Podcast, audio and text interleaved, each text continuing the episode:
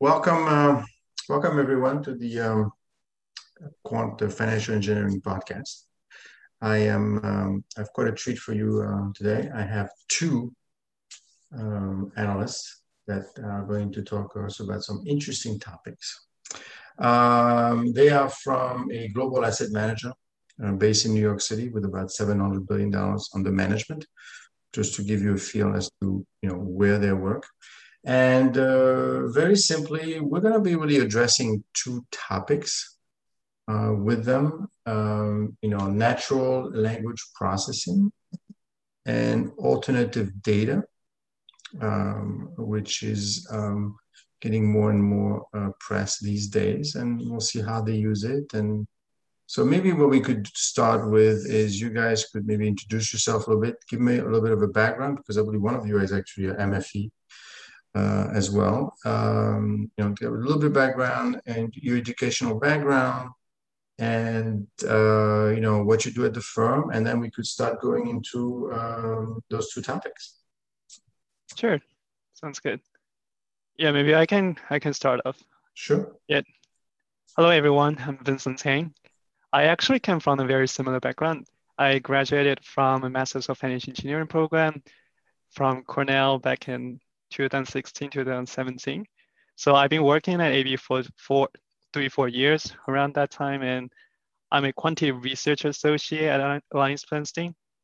My work at AB, well, I spend most of my time doing like traditional quantitative modeling work, but recently I've been spending a lot of time with our data science team and Yuyu specifically on alternative data research and try to see if we can, if we be able to use those alternative data to solve some uh, fundamental questions from our investment teams. So that's my sort of my current focus.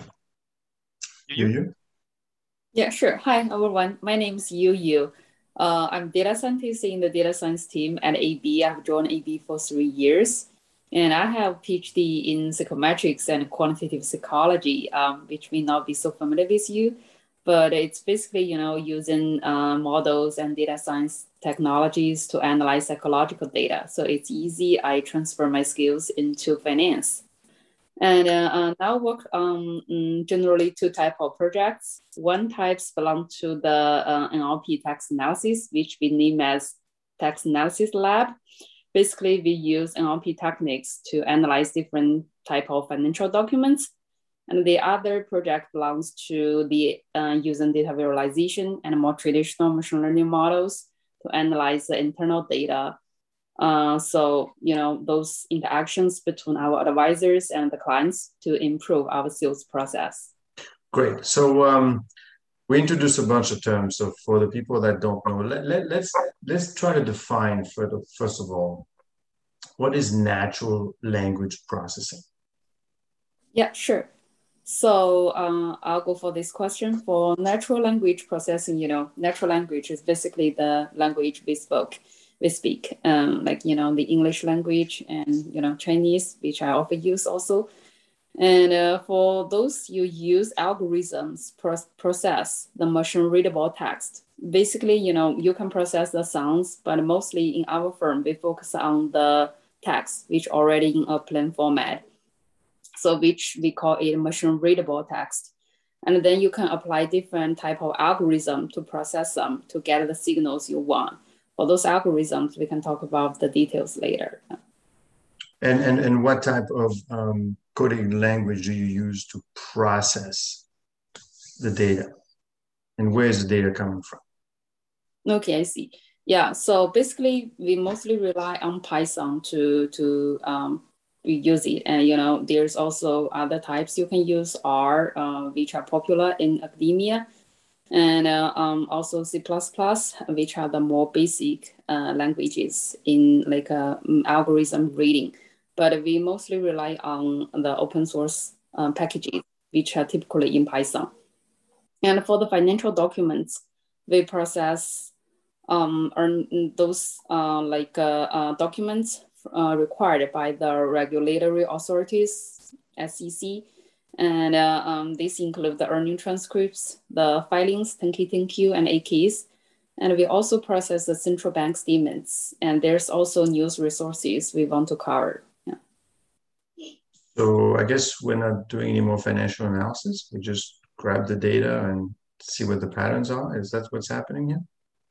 Um, that's what we hope. but typically, you know, data processing and uh, like getting the data will be a lot of work. So for the earning transcripts, which I will focus as an example through the talk, um, we get it from the vendor. So they basically, after each earning call, they have the transcripts and then we get their transcripts which already been cleaned up because you need to have different kind of tags like what type of speakers it is in these transcripts and what did they see and uh, uh, what are the different like sections it need to be nicely tagged in order to be analyzable but for other type of documents like uh, 10K and 10Qs, we directly script from SEC and do the parsing ourselves. Well, so basically, uh, where in the past we would, uh, because obviously, you, since you work for an asset management firm, you know the idea is for you guys to, you know, look for opportunities and, and, and trends and where you could invest. Um. Where in the past we would, uh, you know, look at financial information and forecast and valuation. You are trying to pick up on additional information um, and Lehigh had done some research like that on, um, on IPO, you know, the information containing the IPO, for example, um, allow us to um, you know, evaluate what was going, really going on. I mean, is, is it a positive message, a negative message? Um, so, so, so then you have a re, you have a reliance on the data that you're getting. Yeah. That's that's important, right, Vincent? Um, yeah, yeah, exactly. I think um, for for the data science team for our team, we actually spend a lot of time try to make the data correct for the future analysis, like like the deeper analysis, and also for the investment teams. That's that actually take takes us a lot of time just to clean up the data, because we want to make sure that we can trust the data. We can trust the analytics based off the data. So that's always the first step, right? And like I, I think some of the actual use case, it really depends on what your focus is like you could if we're talking about like top down research like allocation sectors countries all those stuff you're probably looking at aggregate but if we're talking about let's say bottom up you want to have a more like a cross-sectional signals or cross cross-sectional features then you should probably look at like more more uh, those data in more details or like company level type of characteristics. So that that that really depends on what you want what you're looking for. Yeah. Correct. So since Vincent, since uh, speaking now, so let's so let's talk about what is alternative data as a yeah. What is that? Yeah. So I, I mean, think... it's a term. It is a term. If you go on, you look for the word. There is a, and I believe it's used in uh, some quant firms are using them. Uh, they're doing uh, systematic fund management, for example. It, it's used out there. So, what is what is alternative data? Sure. That's a good question. So I think uh, traditionally, you will imagine like people are using a lot of like financial data, those like very, very traditional data to make their forecasts, projections on the financials, all those stuffs. Alternative data, on the other hand, I think it's a, a trending topic recently. People looking at data that doesn't belong to like a company specific financial those stuffs, but either on the unstructured side, like they have the filings and corporate uh, filings and the news and or, or, or, maybe even the earnings transcript of those stuff that's unstructured that cannot be processed uh, using traditional methods. And second type of alternative data is more like a sector specific. For example, you have transactions, you even have uh, uh, airline pricing, web scraping data, all those stuffs. So I think briefly, alternative data is just type of data that wasn't a focus, let's say back in 10 years ago, people where people focused only on the financials or the traditional type of sources to to to make their forecasts or evaluations on financials or stuff. Yeah, that's I I think that's um my definition or what how I see alternative data is. Sorry, Patrick, you're on mute. And how does this look? How does this uh, relate to sentiment analysis? Yeah, so sentiment analysis, it really de depends on what you're talking about. For example, you're talking about the sentiments coming from text, then we are actually looking at looking at NLP. And as you said, there's so many different ways of looking at sentiments. You can use either dictionary based. There are like a lot of like either financial dictionary or traditional dictionary that gives you like positive words versus negative words. And you can always calculate different sentiment metrics on top using those dictionary. But also the second type of sentiment calculation is model based you can have a target, you can have the sentiment labels and have the machine train on those sentiment labels to recognize what are the positive words and then what are the negative words. Uh, even you can look at like n-grams, looking at the phrases instead of a single word. Do you, do you have anything to add on that? Yeah, uh, I want to add that we study sentiment because uh, we have the economic intuition that sentiment really relates to how the market reacts so um, then we can use sentiment signals to generate alpha. That's the ultimate goal. We study those sentiment. Yeah, and for the techniques that Vincent already touched on it. Yeah. So I guess what we're saying saying is that there is an other order of things out there beyond just the financials. There's information out there that obviously was not used before was available. And I guess now we have the ability to do it. But but machine learning has been around for a while and Python as well. Why is it? Why now? Why is this um, becoming more trendy or used? Yeah, as you mentioned, those signals, um, that's quote unquote signals, already been there for years. You know, people all know that. It's uh, when the market is up, everyone want to buy, and when the market is down, everyone get panic. This is kind of sentiment, you know, around the market.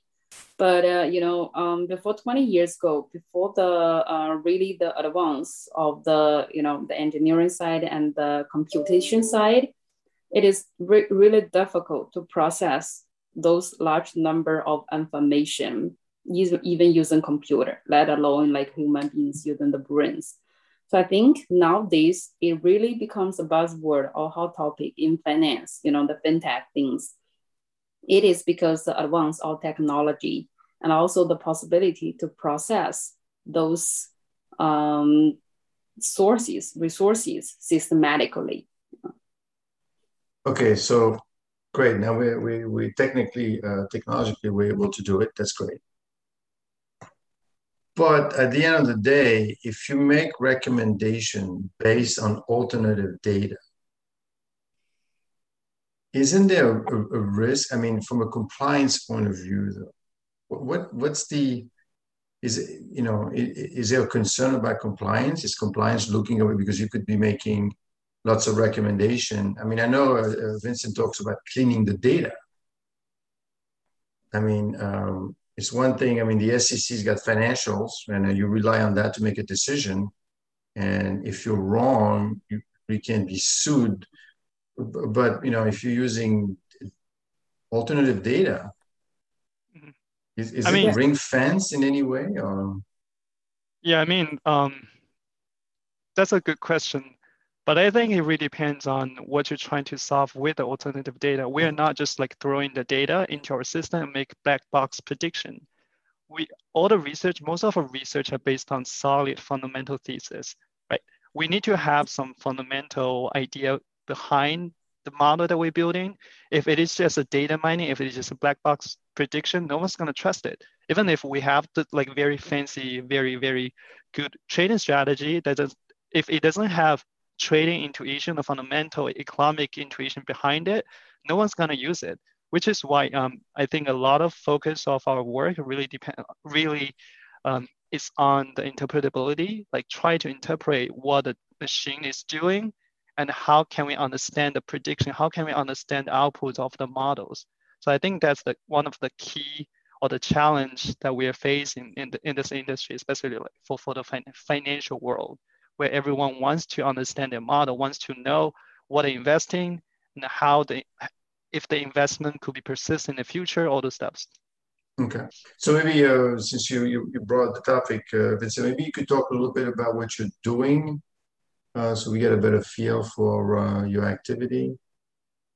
Sure. You mean like how do we start with the uh, fundamental Yeah, I mean, what what uh, you, you you mentioned a couple of projects, so what, and then you you could do the same, so we get a better feel. Now that we talk about the big topics, let's get into the more, you know, get a better feel for what what you do. Sure. I think one of the projects that it did last year was to measure sector competition. The idea actually came from our fundamental team. So what they've seen is for some sectors, for some industries, the level of competition usually gets translated into the future margins returns. So the, the question came to us, are we able to systematically capture this type of analytics using alternative data? And how can we test those hypothesis, this particular hypothesis, right? So that's actually one of like very good example of using starting from fundamental idea, fundamental thesis, and using alternative data to answer that type of question. So what we eventually ended up doing is we combine two type of alternative data sets. One is the earnings transcripts, and the other is um, industry supply chain data. Yeah, so we created indicators or signals that captured um, the competition within certain sectors. And we find those sectors to be very, very useful to in, in terms of predicting the future movement of the margins and returns. This is quite interesting because not many firms, I mean, we're still, I mean, the market is still, you know, fundamental base really. They're still hesitating in just departing completely from that. And I haven't heard of too many firms actually using alternative data yet um, you know, to really, you know, merge the, I mean, apart from being a pure black box, I mean, there's a couple of firms that do actually systematic uh, fund management where they just, they forget the fun, forget the fundamentals, just pure. Um, and, uh, and, and you, you, what, what, um, what about you?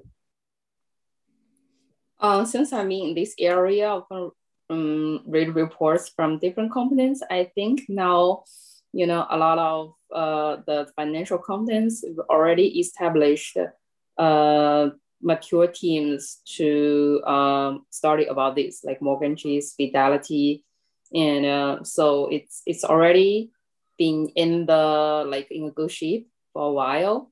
But for about how exactly like you know the performance are and how they incorporate those signals into their strategies, it's mostly proprietary, so it's difficult to know exactly. But I think based on the exchange of the information from the conferences and the papers, the reports, um, it's already, I think, pushed the market and pushed the shape of the industry um, very different from how it was before.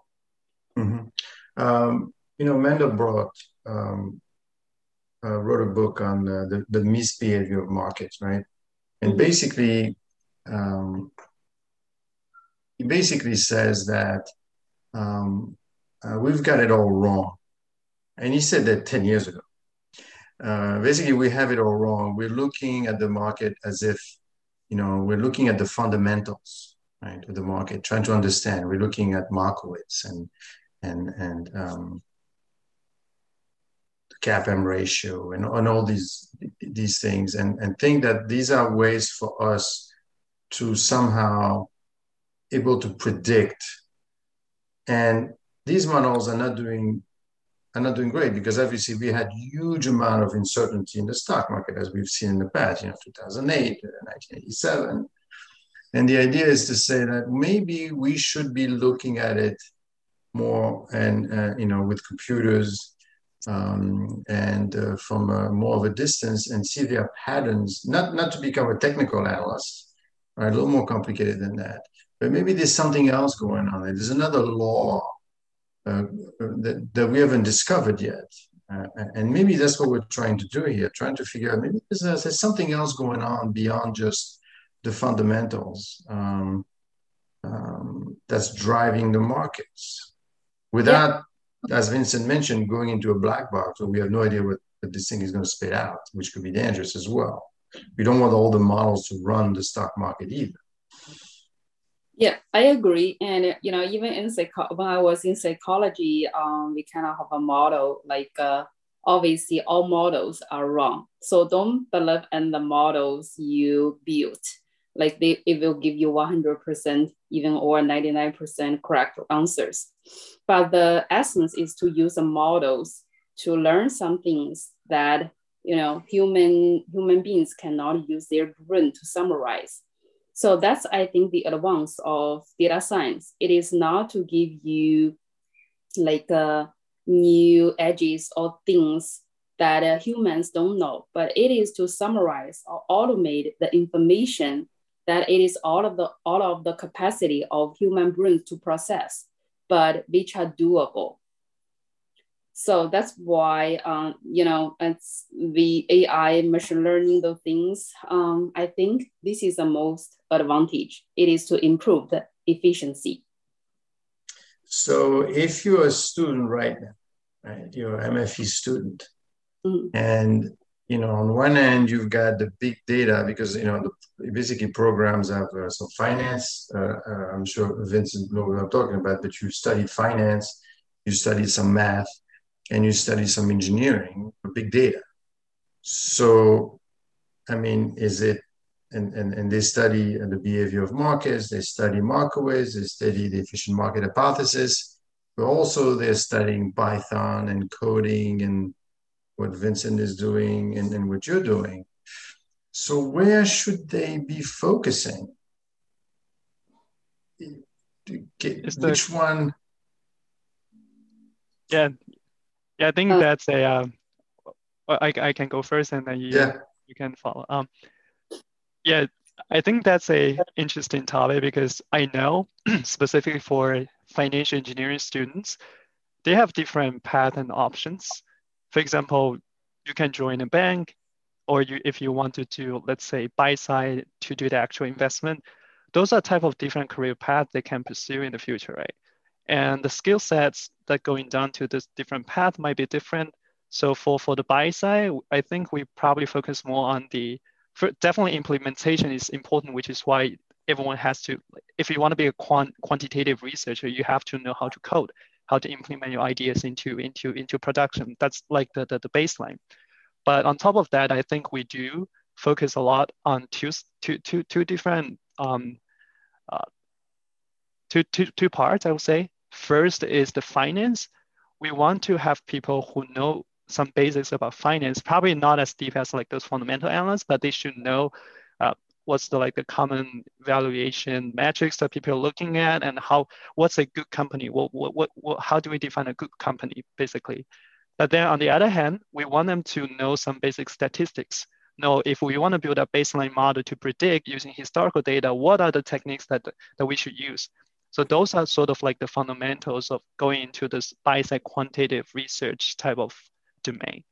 Well, quant, uh, on the bank side, I, I cannot speak too much on that because I don't have any bank experience, but I would say people who coming from financial engineering program and go eventually end up a career in banks in the like session trading or pricing, all those stuffs, they probably focus more on like what we call risk neutral measures and also the modeling from the mathematics side. So so that's my own experience. But yeah, you. Yeah, thank you, Vincent. I think Vincent gives very good practical suggestions to the students about their future career, you know, goals. And for me, because you know I come from a quite different uh, um, background, and uh, my uh, suggestion is that it's like which area you focus on at the end, like focus on the traditional fundamental analysis or the quant research or as a data scientist, um, process signals more systematically using coding. It really depends on at the end uh, your preference, which we, you really enjoy doing. Like me, so I um, have the core skills of model analysis and programming, and then I enjoy um, processing data and getting insights from it, or test some of the hypotheses and help um, the you know end users with it that's how I end up in finance. So and uh, um, you know, I think the more you it, as a as a um, the, the financial engineering students, you have the advantage to try the different roles. You know, sometimes in the rotational um, position. So then you will know, like the more you try, the better you know which you prefer to do at the end. And then that's where you need to sharpen your core skills. Yeah. I mean, you work obviously for a very interesting firm because, okay, so I guess Vincent, I could understand MFE students. Mm-hmm. Okay, fine. But you, your PhD is in technically in psychology, but quantitative psychology. There's no no finance involved. There's none of you know. I mean, and the fact that we're now trying to put the two together and somehow because you know you're totally right. I mean, 1987. Um, uh, there was a survey that was done when the market crashed, right? And they wanted to find out, you know, why why did the market crash in 1987? And um, uh, who did the the, the research? Who did the survey? Um, um, forgot his name, but he, he sent out a survey to a thousand traders and said, okay, why did you sell on this day? And there was no one specific reason behind it. Um, uh, Shiller, Robert Shiller. Uh, in fact, he wrote a bunch of book about uh, how markets are misbehaving in ways that really uh, don't nobody really un- understand. So there is a, a psychology be, behind this whole thing as well, and I could see why a firm like yours would say, you know what, let's bring these people. It's not just about the fundamental. It may not just be about the data. It could be about something else, and trying to find. So it's very, it must be a very interesting place to work. Um, anyway, so any um, parting uh, comment, uh, you, you about this whole discussion? Uh, is this something that we should be looking for? Is somebody should be concerned? Is somebody you have to be careful about? Some general comment about this uh, alternative data slash natural language processing and the investment process? Yeah, I think at the end, I would like to give a suggestion because uh, in my area, I think it's really about, um, you know, uh, that saying, stay alert, stay hungry, because there's always new technologies and new papers published every day and new things you need to look at it. So really be mind about what sources you want to study and also what technologies you want to be keep edge on. So, and, uh, uh, you know, study those things, uh, at least get general understanding of it and one day you need it. You will have the you know in your arsenals to to apply them yeah. Vincent? Yeah i think yeah yeah um one important things that i can think about is passion. We always look for people who who is passionate about finance about investing. Because mm-hmm. you know like you really need to have a strong interest to learn and to to just to not only for your own growth, but for company's growth, we want to have people who can dedicate, who, who, who wants to learn the market, who wants to understand the market, even though it is really, hard to understand market, but I, we want the people who have the, like the, so, sort of like keen on those kind of things on the markets. So that's probably one of the biggest factor for us to make a decision. Let's say if we want to like have like hire someone or, uh, or, or like um, bring someone on board to work on some projects, all those stuff, they need to show interest, right? So that's that's probably the biggest motivation for them or for us to grow. Okay, so uh, this first podcast, I just uh, want to thank you very much uh, for your time. This uh, quite interesting. It looks like uh, we've got some um, interesting mix of um, expertise now in the world of finance. It is changing, and uh, hopefully we could have you back. Sure. For more in-depth discussion. Thank you, Patrick. And I also Thank appreciate this opportunity, you know, to share my experience with the students, with broader audience. Yeah. Thank you. Great. Thank you.